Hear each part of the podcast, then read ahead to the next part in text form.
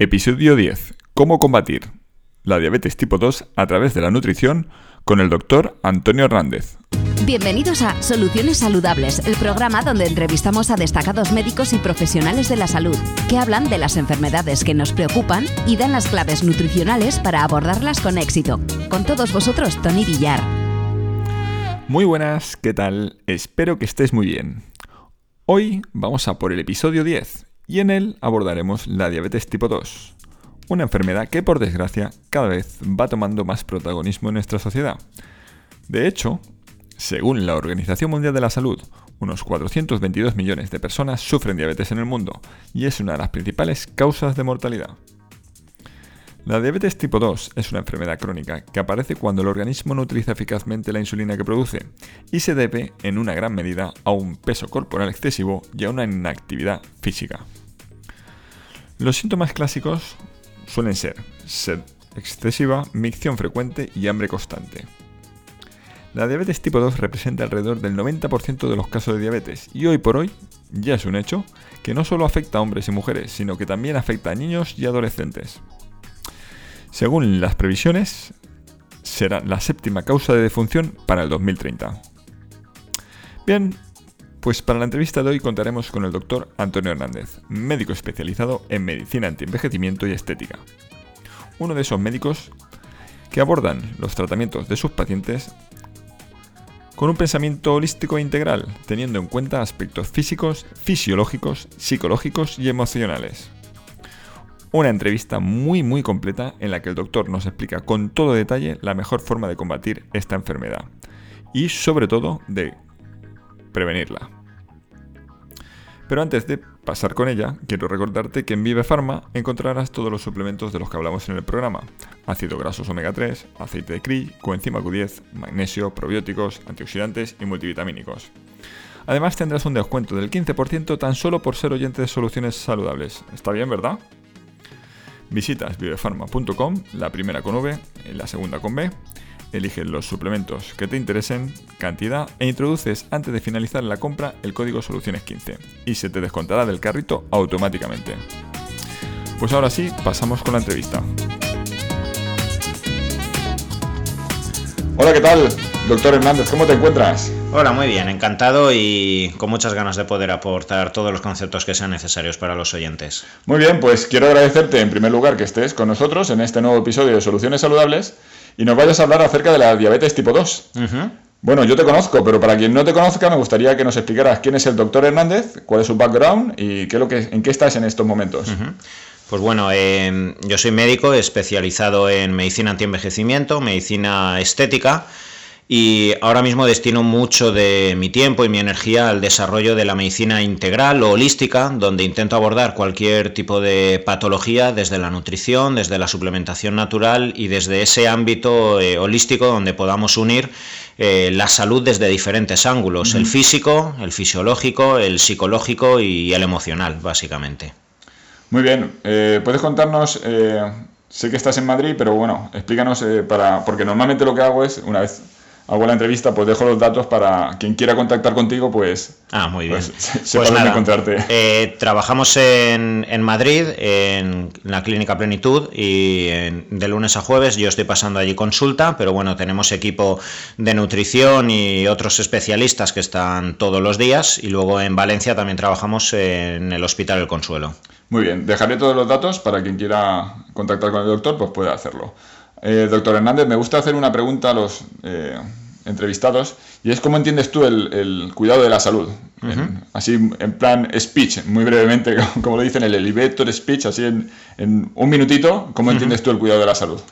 Pues, em, como bien he dicho al comienzo de la entrevista, para mí todo cuidado de la salud debe ser integral y sobre todo debe ser preventivo. ¿Por qué? Porque cuando toda persona ya tiene la expresión de una serie de síntomas o de toda enfermedad, eh, ya, no estamos, eh, ya no estamos abordando la salud, estamos abordando la enfermedad.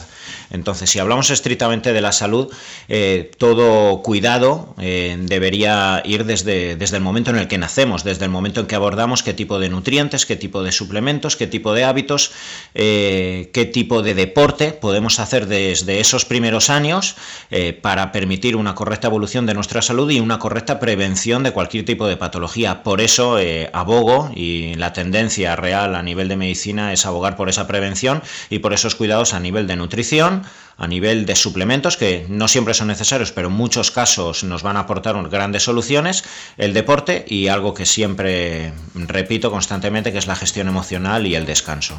Muy bien, bueno, pues con esto, eh, si te parece, vamos a pasar ya con la entrevista. Muy bien.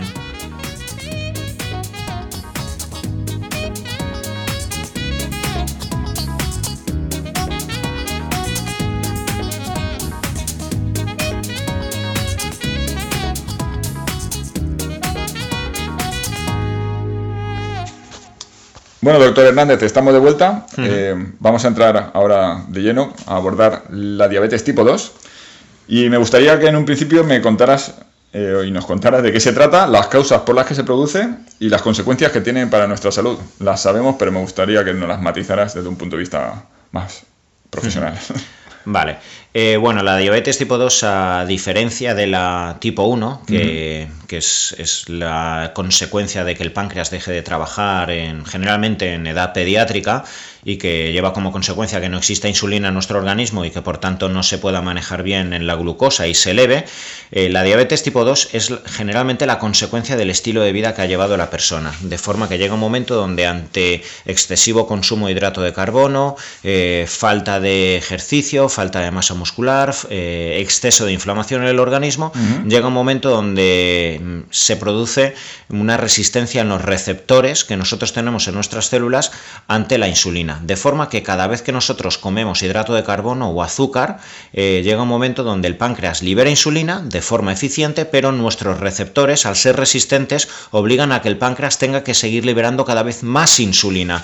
¿Por qué? Porque la insulina atrapa la glucosa y su función es introducir ese azúcar dentro de la célula si los receptores están resistentes, el páncreas tendrá que liberar cada vez más insulina. La consecuencia va a ser, eh, o, van a ser varias, vamos a tener con la diabetes tipo 2 diferentes expresiones sintomatológicas. Por un lado, la persona empieza a hacerse analíticas en ayunas y la glucosa, en lugar de estar en 80-90, que es lo ideal en una persona sana, eh, empezamos a observar en sus analíticas que tiene un nivel de 115, 125, 130, 135.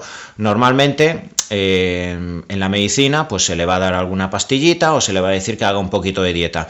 Esa va a ser una de las expresiones, la subida de glucosa. Otra de las consecuencias, eh, las más riesgosas, es que el organismo, ante esa necesidad de liberar cada vez más insulina, la insulina va a tener una serie de consecuencias en, esa, eh, en esas concentraciones tan, elevadas en el organismo, como es, en primer lugar, el aumento de la tensión arterial, aumento de colesterol, aumento de triglicéridos, aumento de riesgo cardiovascular, eh, aumento de la adiposidad o del crecimiento de la grasa, sobre todo en la zona abdominal, aumento de la inflamación, por eso eh, una persona con diabetes tipo 2 generalmente lleva asociada enfermedades o patologías inflamatorias, dolor de articulaciones, fatiga crónica, fibromialgia, dolor de cabeza constantemente, cansancio y en el peor de los casos un exceso de insulina nos va a poder producir un aumento en la incidencia de quistes o tumores benignos y en el peor de los casos malignos. Este sería el espectro global y que generalmente, vuelvo a repetir, es la consecuencia de un estilo de vida un tanto caótico a lo largo de, muchos años, por eso la diabetes tipo 2 suele surgir a partir de los 40-45 años en el caso del hombre, más 45-50 en el caso de la mujer, cercanos a la menopausia y suele ser, eh, incido de nuevo, la consecuencia de, no haber hecho dieta, no haber hecho una nutrición correcta, equilibrada, eh, una falta de ejercicio, una pérdida de masa muscular y un exceso de estrés a lo largo de toda su vida. Menudo repaso nos acabas de dar de la diabetes tipo 2 Vamos, nos lo has dejado, yo creo que lo has dejado bien claro. Y cristalino. y cristalino, pues desde los síntomas a lo que le sucede a una persona que, sufre esta patología y cuál puede ser su destino. Exacto. Y todo ha sido, ¿por qué? Por, insistimos de nuevo, pues unos malos hábitos nutricionales, falta de ejercicio y, mala práctica y bueno, y el control del estrés que es fundamental. Totalmente. Bueno, Cuéntanos las pruebas que se realizan eh, normalmente para diagnosticar un paciente, que un paciente es, eh, diabético tipo 2? Vale, pues a ver, lo primero eh, que he dicho antes eh, sería mirar esa glucosa. Cuando cualquier persona se realiza un análisis rutinario eh, con su médico, aparte de mirarle el colesterol, los triglicéridos, las pruebas hepáticas o renales, se suele mirar la glucosa.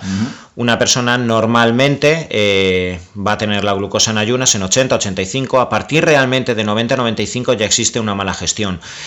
por eso va a llamarnos la atención cuando ya un, cualquier individuo tenga en ayunas 110, 115, entonces a partir de ahí se debe investigar un poco más. ¿Cómo investigamos?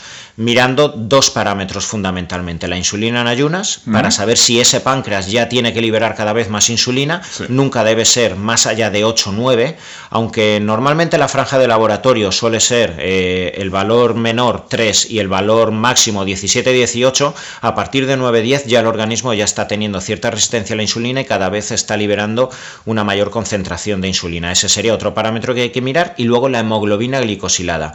La hemoglobina glicosilada es una proteína que nos permite observar si se está acumulando eh, glucosa o si están existiendo demasiados momentos a lo largo del día de la persona donde no se ha gestionado bien el azúcar y se ha quedado alto.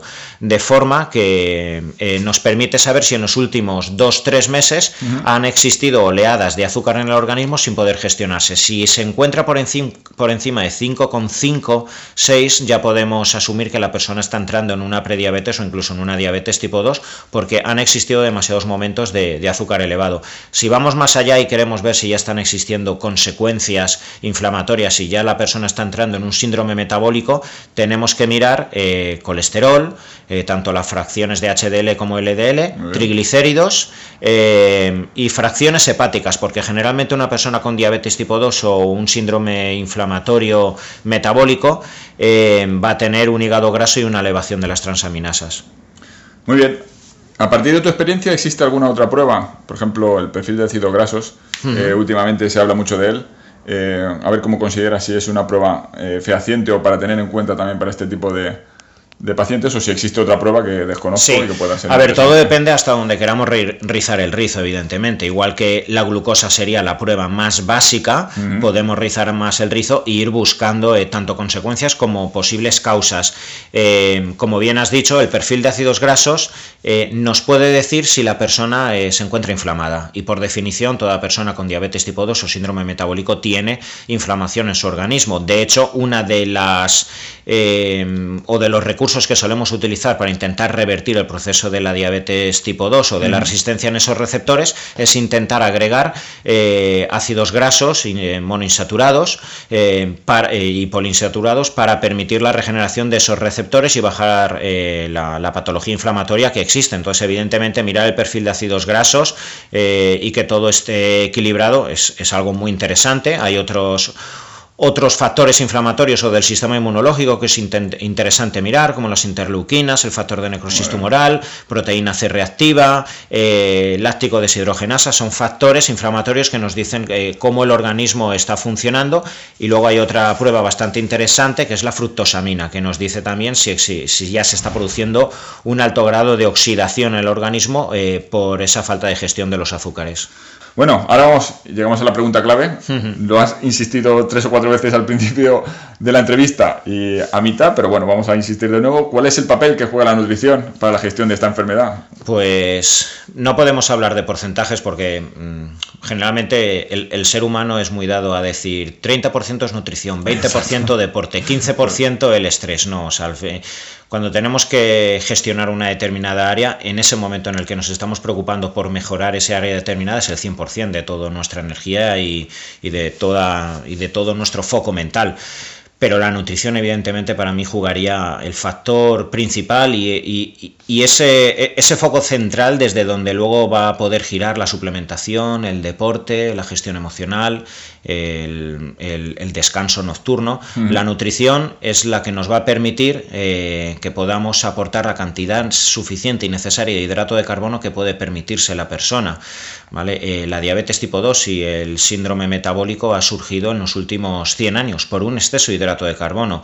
Eh, el ser humano ha entrado en una fase de sedentarismo donde los recursos energéticos han bajado dramáticamente. De hecho, solo tenemos que ver las nuevas generaciones de niños que no están en la calle jugando y están haciendo deberes o jugando a la PlayStation.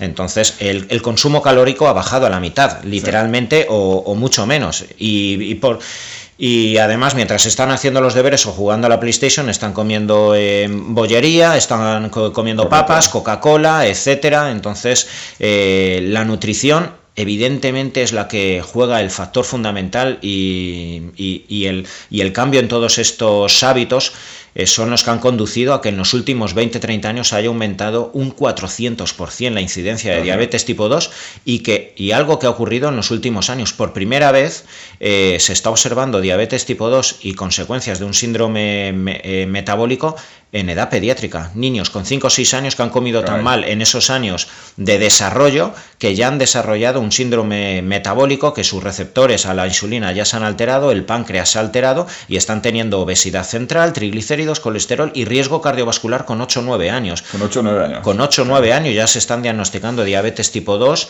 eh, ya se están observando infartos, ictus, accidentes cardiovasculares. Con 8 o 9 años. Con 8 o 9 años.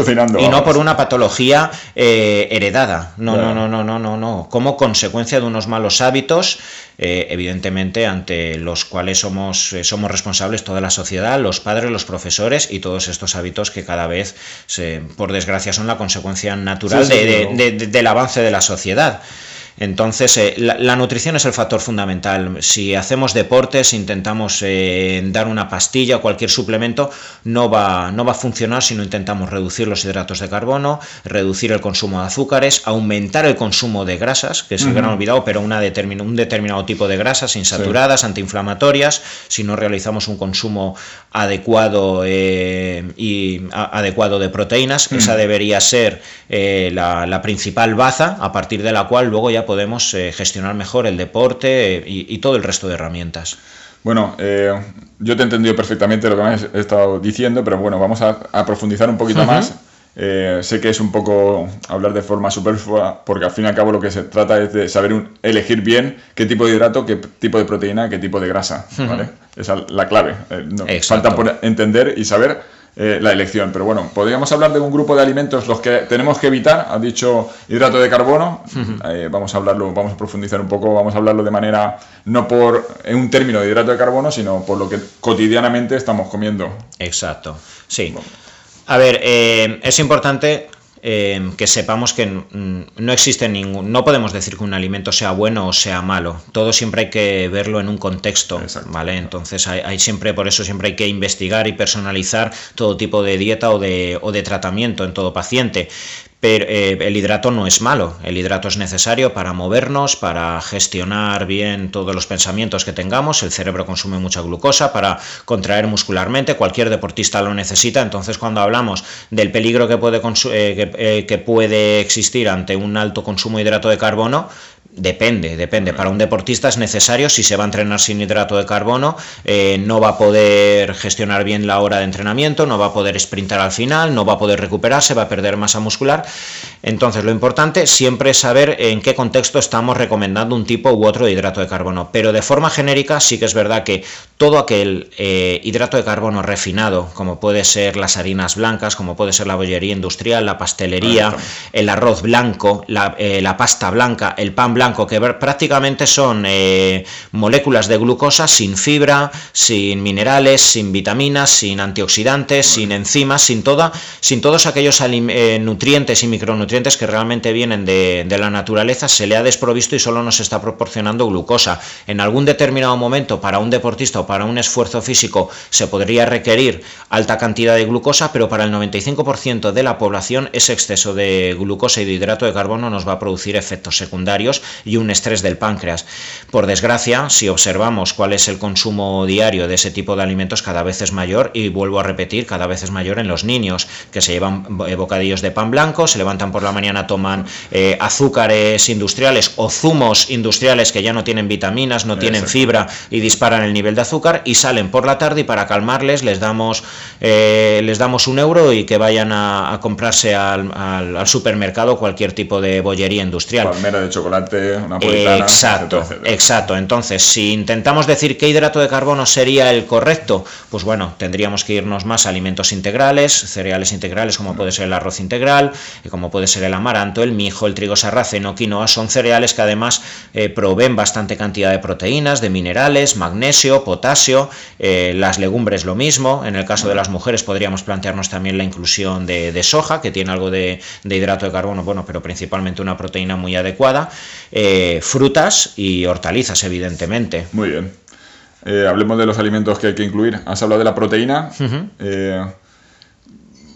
vamos a hablar de la proteína animal y vegetal. Vamos a hacer aquí un poco, un poco de criba porque también, claro, uno dice proteína y con, alguien va con su buena fe a comprar proteína, pero se va al supermercado y puede comprar un pollo que está hormonado, que tal. Claro, aquí cuando empiezas a decir cosas la gente, pues de algún modo, pues se siente como un poco en falso porque dice, ah, ¿para dónde tiro? claro. ¿Qué hago? ¿Vale? Algún, pues es un proceso de ir aprendiendo e ir cambiando y haciendo un intercambio de alimentos, de lo que hoy comía de una manera, pues ir cambiando cositas, ¿no? Claro. A ver, yo ante esto que, me, has dicho y que, que, tienes totalmente toda la razón, eh, solo tenemos que entrar en las redes sociales, ver libros, revistas y ver el, alarmismo que existe cada vez más respecto a, la adulteración de, alimentos, al origen de dónde viene un alimento, a si son transgénicos, no. Em, yo quiero, eh, en cierto modo, eh, pues bueno, mm, dar un mensaje, que es tranquilidad que es tranquilidad, o sea, porque la, única forma realmente de poder asegurarnos que entren los alimentos en nuestro organismo con la totalidad de los nutrientes, como se dice que cultivaban nuestros abuelos, etcétera, sería irnos al Tíbet y vivimos en una sociedad. Y desde el momento en que vivimos en una sociedad tenemos que asumir unas consecuencias positivas, eh, que es el avance, es, Internet, la comunicación que tenemos, los viajes, toda la tecnología, y una serie de consecuencias negativas, como puede ser, pues sí, la adulteración, la, hormonoterapia que existe ahora mismo con, los animales, pero si pensamos desde el momento en que nos levantamos eh, de forma estricta en qué tenemos que comer, si esto está adulterado o no, al final el propio estrés eh, que eso nos va a producir va a hacer que nos hormonalmente, que liberemos adrenalina y nos vamos a intoxicar más nosotros mismos. Entonces, ante todo, tranquilidad. Tranquilidad. Respecto a las proteínas, yo siempre abogo por una combinación de proteínas. Eh, ¿Es buena la, alimenta eh, la proteína derivada del animal? Puede ser positiva muy en, en una serie de, pues, de, procesos o de personas. ¿Es buena la proteína derivada de, pues, de, las plantas o de forma vegetariana? Es beneficiosa en determinados procesos donde queramos eh, mejorar el pH, donde queramos drenar, donde queramos mejorar la funcionalidad del hígado y del riñón y que no estén trabajando, pero es mejor una u otra. No, para mí lo ideal es la combinación. ¿vale? Al final nosotros necesitamos en nuestro organismo 22 aminoácidos. De esos 22 aminoácidos, 9 son esenciales. Eso significa que el organismo es incapaz de fabricarlos por sí mismos. Al final, necesitamos en los 7 días que tiene la semana que hayamos intentado proveer al organismo aminoácidos de diferentes fuentes, porque esa combinación nos va a permitir que no nos falte ningún aminoácido para construir nuestro músculo, nuestras proteínas, nuestras membranas, etc. Entonces, para mí lo ideal es nunca realizar un consumo exclusivo de una proteína, porque si no al final el organismo genera anticuerpos contra esa proteína y al final el organismo se va a inflamar si siempre como pollo o si siempre como arroz, ¿vale? Porque esa entrada constante y masiva de, en medicina hablamos de antígeno proteico, va a hacer que nuestro sistema inmunológico libere anticuerpos. Entonces al final debemos realizar combinación. Y a mí me gusta siempre incluir, siempre que el paciente lo tolere, le guste y entre dentro de sus posibilidades en cuanto a sus horarios y responsabilidades, realizar dos o incluso tres días a la semana vegetarianos estrictos, realizando un consumo combinado de cereales, de legumbres, de semillas y frutos secos. De esa forma se asegura totalmente la entrada de los 22 aminoácidos que son necesarios y facilitamos algo que sí que es verdad, que la tendencia hacia la acidificación que puede tener el consumo y el metabolismo de la proteína animal no se produzca con, con la proteína vegetal. Muy buenos consejos, muy buen consejo. bueno, pues ahora vamos a entrar en el tema de las grasas.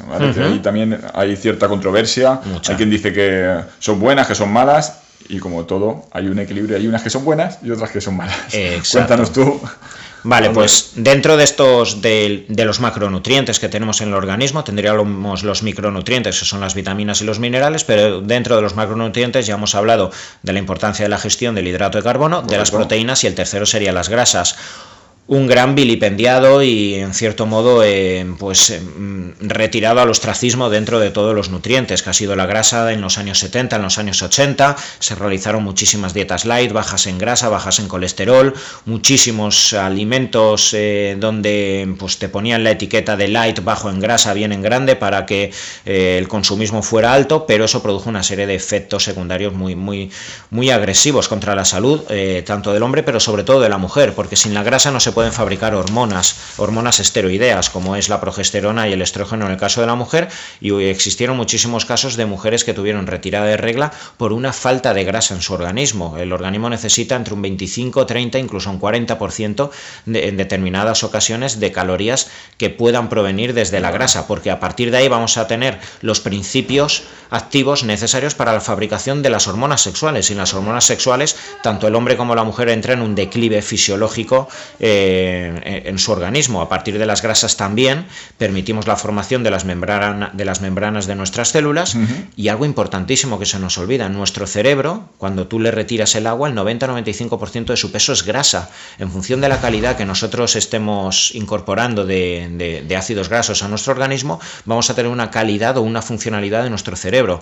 Por eso la evolución del ser humano se produjo en las, eh, en las cuencas de los mares. ¿Por qué? Porque teníamos la posibilidad de acceder a, omega 3 del pescado azul, lo cual se incorporaba en nuestros cerebros y eso nos permitió el crecimiento y la formación, la neuroplasticidad y formación de nuevos neurotransmisores. Entonces, evidentemente que es fundamental la inclusión de, de grasas. Podríamos hablar que del eh, si tenemos que elegir dentro de las grasas, tenemos que tirarnos más por las insaturadas, como puede ser el aguacate, que aunque es un 100% grasa, no nos va a engordar si sabemos cómo consumirlo, las aceitunas, los aceites, el aceite de coco, que... Ácido caprílico, ¿no? Eh, el, aceite de coco lo, bueno que tiene es que tú, lo puede, tú le puedes aumentar la temperatura y no tiene un grado de oxidación eh, tan alto como otro, como otro tipos de aceites. Y luego eh, una particularidad es que tiene triglicéridos de cadena media. Esos triglicéridos aportan ácidos grasos que entran directamente en nuestra célula y sobre todo en la mitocondria, que es esa central energética que tenemos dentro de nuestras células que nos permite formar ATP, energía, para poder funcionar durante el día, por eso cada vez se está incorporando más en los deportistas. Dentro de todas esas grasas eh, de las que estamos hablando, el aguacate, los aceites, las aceitunas, el aceite de coco, eh, tendríamos los frutos secos también, ojo, porque la gente piensa que los frutos secos aportan solo omega 3 y no, aportan más omega 6, ¿vale? Entonces hay que, hay que realizar una combinación, tendríamos las semillas como de lino, de chía y por último el pescado azul, eh, que es, un, es, es altamente rico en, en omega 3. Voy a hacer un apunte con los frutos secos porque es que me ha venido a la mente enseguida porque los frutos secos naturales, no le pueden poner ni en la miel. Ni exacto, exacto. Porque dice, oh, frutos secos, bien, venga. No, eso es como el que se hace una comida de 5.000 calorías y luego eh, pide sacarina por el café. Eso es que cuando hablamos de los frutos secos son naturales. Exacto.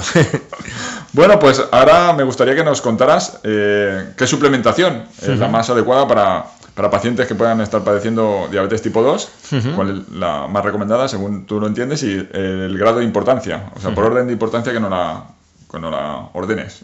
Vale, pues a ver, eh, asumiendo que el paciente eh, cambiase sus hábitos nutricionales, porque vuelvo a incidir en que no podemos hablar, incluso es una irresponsabilidad darle a un paciente una suplementación sin hacerle integrar eh, la, importancia de los cambios en su nutrición o, en, segundo, o en segundo lugar del deporte. Eh, pero asumiendo que ese paciente ya está realizando una restricción de hidratos de carbono, come menos azúcares, hace algo de deporte. Si tenemos que hablar de suplementación, en primer lugar hablaría de darle ácido alfa lipoico el ácido alfa-lipoico es un antioxidante, es una molécula que eh, drena y limpia también el hígado, pero sobre todo nos permite regenerar los receptores, estos tan importantes de la insulina que tenemos en la membrana celular. Entonces ese sería uno de los primeros suplementos a la hora de darlo. Eh, hablaríamos también del cromo, un mineral que se ha utilizado de, forma pues, bastante vasta para eh, toda persona que tenga una diabetes tipo 2 porque nos permite mejorar la sensibilidad a los azúcares, los omega 3, importante importantísimos, especialmente porque eh, el 90% de la membrana eh, celular es grasa. En función de la calidad de los ácidos grasos que nosotros le demos, vamos a permitir que exista más flexibilidad de los receptores y que de nuevo se pueda volver a unir ese receptor a la insulina. Entonces necesitamos sí o sí dar de nuevo eh, ácidos grasos de alta calidad a todo paciente con una diabetes tipo 2. Eh, y luego eh, algo también bastante interesante es el magnesio, ¿vale? El magnesio porque también nos permite regenerar la sensibilidad a la insulina, nos permite relajar a estos pacientes que generalmente están ansiosos, porque algo que mm, que ocurre en todo paciente con diabetes tipo 2 es que a pesar de tener obesidad, a pesar de tener unos porcentajes de grasa altos, están desnutridos. ¿Por qué? Porque como esos receptores no están permitiendo la entrada eh, del azúcar, de, los nutrientes, porque se eh, tienen una resistencia, se han bloqueado, paradójicamente, a pesar de que el paciente está depositando eh, mucho azúcar en sus adipocitos y está cada vez más grueso y más, y más obeso, paradójicamente, a pesar de pesar 110, 120 kilos, está desnutrido y tiene mucho hambre tiene muchísimo hambre. Entonces, son pacientes que al principio, sobre todo cuando empiezan a hacer dieta, están alterados, tienen nerviosismo, tienen mucha ansiedad, se boicotean a sí mismos y, han entrado en una dinámica donde a menos que abordes también desde el principio un poco la relajación de su sistema nervioso y bajes la adrenalina, y eso es algo que se consigue muy bien con magnesio, eh, pues vamos a tener un fracaso terapéutico. Entonces, el magnesio es algo que muy interesante a la hora de, de poder aportarlo. Si hablamos de suplementación, no estrictamente, no es un suplemento, pero sí me parece en muchísimas ocasiones muy interesante porque es algo que está muy documentado y cada vez surgen más efectos beneficiosos para este tipo de pacientes, es la metformina. Es un fármaco que ya tiene 60 años de antigüedad, está muy bien estudiado, con muy pocos efectos secundarios y eh, que muchos de estos pacientes nos puede ayudar por aumentar la sensibilidad a la insulina y sobre todo porque les baja dramáticamente la necesidad de comer. Muy bien. Bueno, pues doctor, eh, vamos a hacer una pausa y ya volvemos con las conclusiones y algún consejito final, que vamos a insistir en eso del deporte. Vamos a aprovechar que sé que eres un especialista en el tema y a ver qué deporte es el, o ejercicio, porque me gusta más decir ejercicio, es más adecuado o menos adecuado. Muy bien.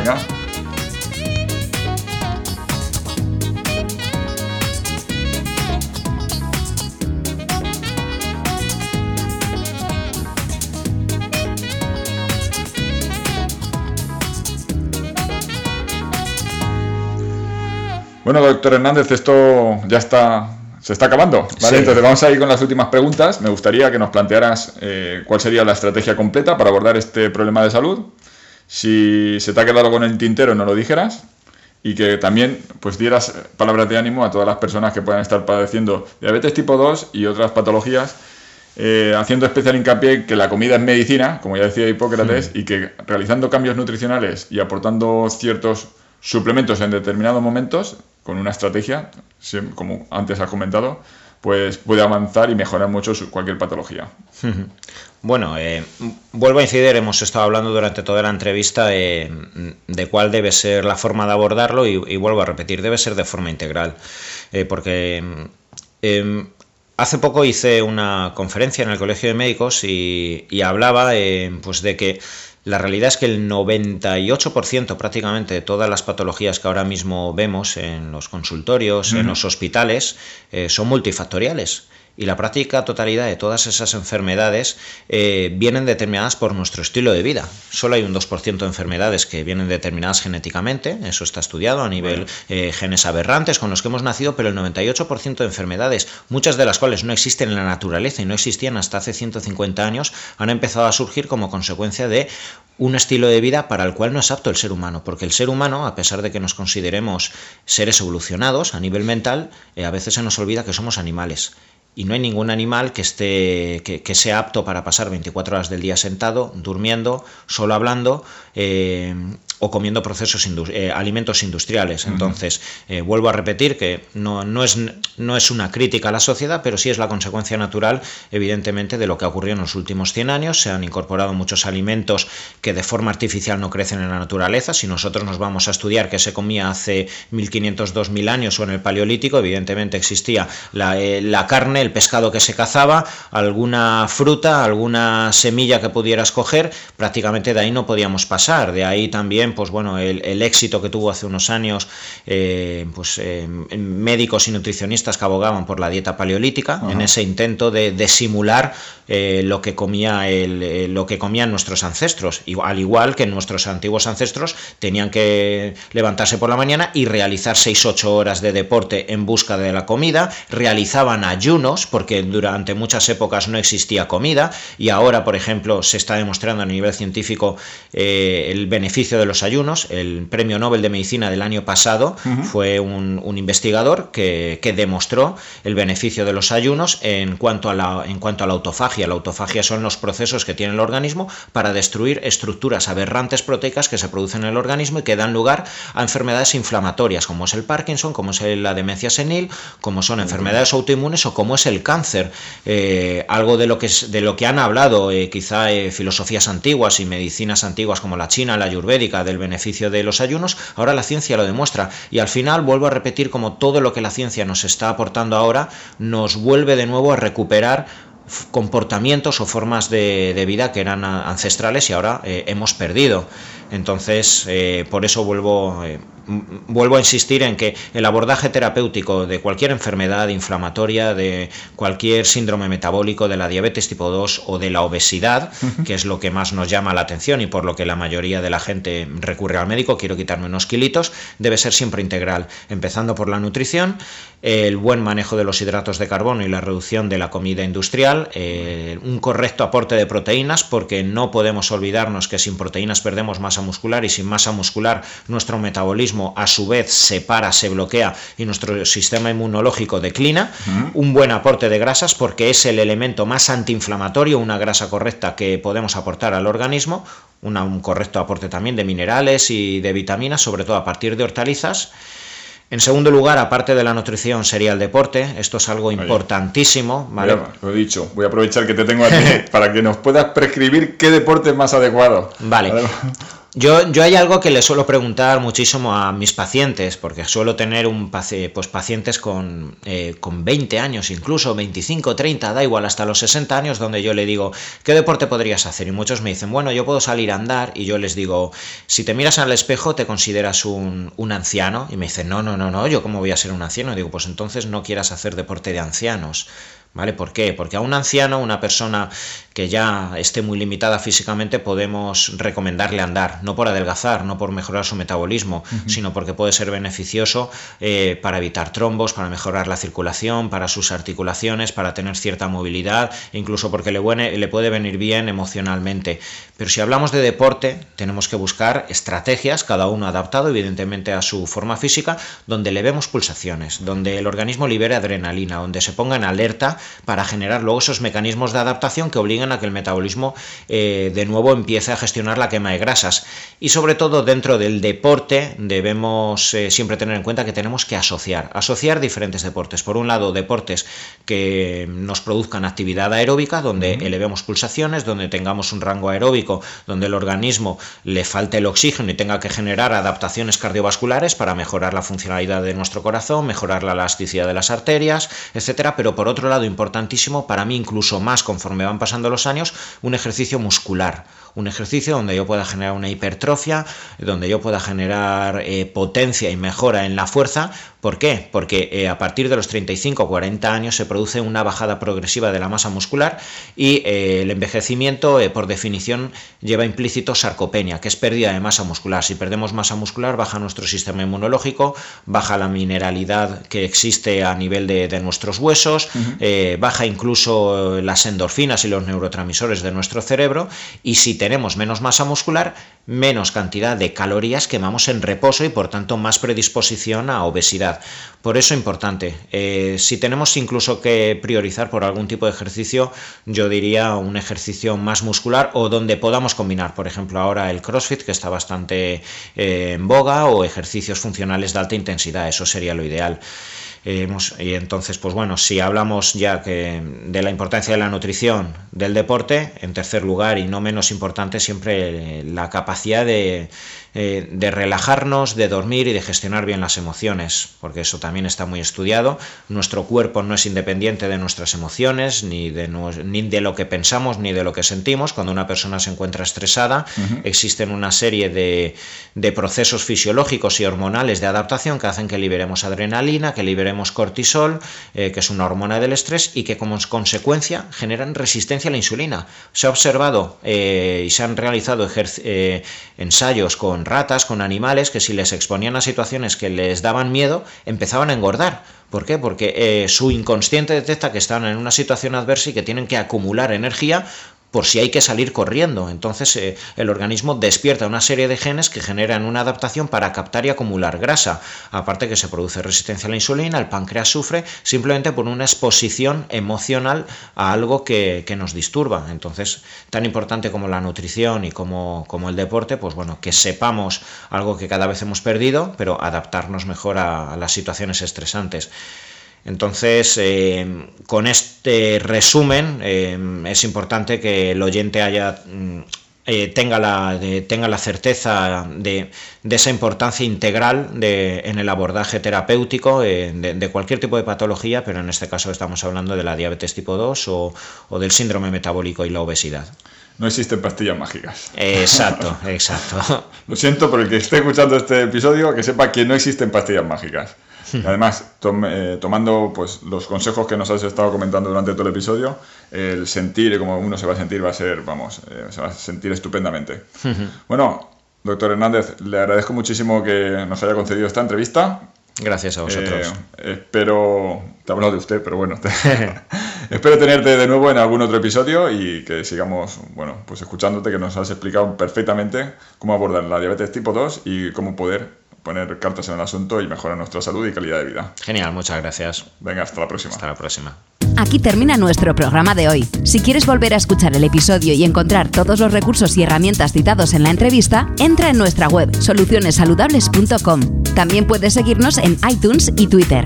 Hasta la próxima. Cuídate.